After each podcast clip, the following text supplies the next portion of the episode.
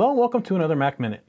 This week we're going to kind of continue where we left off last week with Safari. So we showed you how they've moved the favorites bar to the left hand side, but we want to show you some other features that they've added to that same bar. So let's go ahead and hop back over to Safari. So we're kind of back where we started last week, and we're going to bring up our favorites right here. And there is our favorite or our bookmarks bar. And here's the reading list, which we've covered before. The reading list hasn't really changed a lot since the last version. It allows you to check, you know, you can mark things to be read later and put it in your reading list. But here's the other thing that they just added.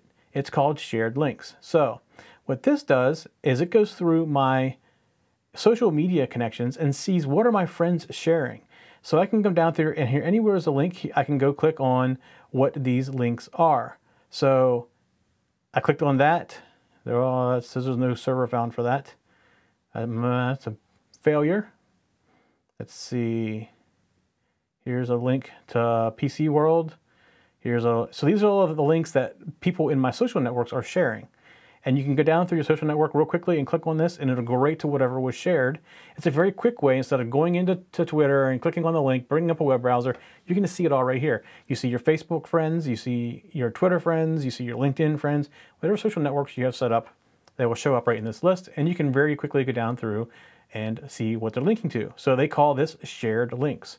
And the same way goes if you share a link in Twitter or Facebook or LinkedIn, your friends that are using Mavericks will see the exact same thing and can very quickly go down through and navigate through these, these pages. And you can see how quickly it just bounces through uh, page to page.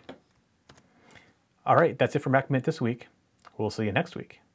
For show notes for this show, contacts, and more, go to the techzen.tv website where you can get show notes for all of our shows. We love to hear from our viewers and listeners. We have an email, a Twitter, and a phone number where you can contact us for each show. For details, visit the techzen.tv website and get the show details. You can also make a video and upload it somewhere like YouTube or Vimeo and then just send us a link. You never know, you may see your video in a future show. You can get all of our shows delivered automatically to your favorite device by going to your favorite podcast website like iTunes and subscribing. Each of our shows also has a YouTube channel you can subscribe to to get regular updates. Our shows are also available on most internet radio networks like Stitcher and TuneIn Radio. You can also watch and listen to our shows on Xbox, TiVo, and Roku. You can even find us on your Zune.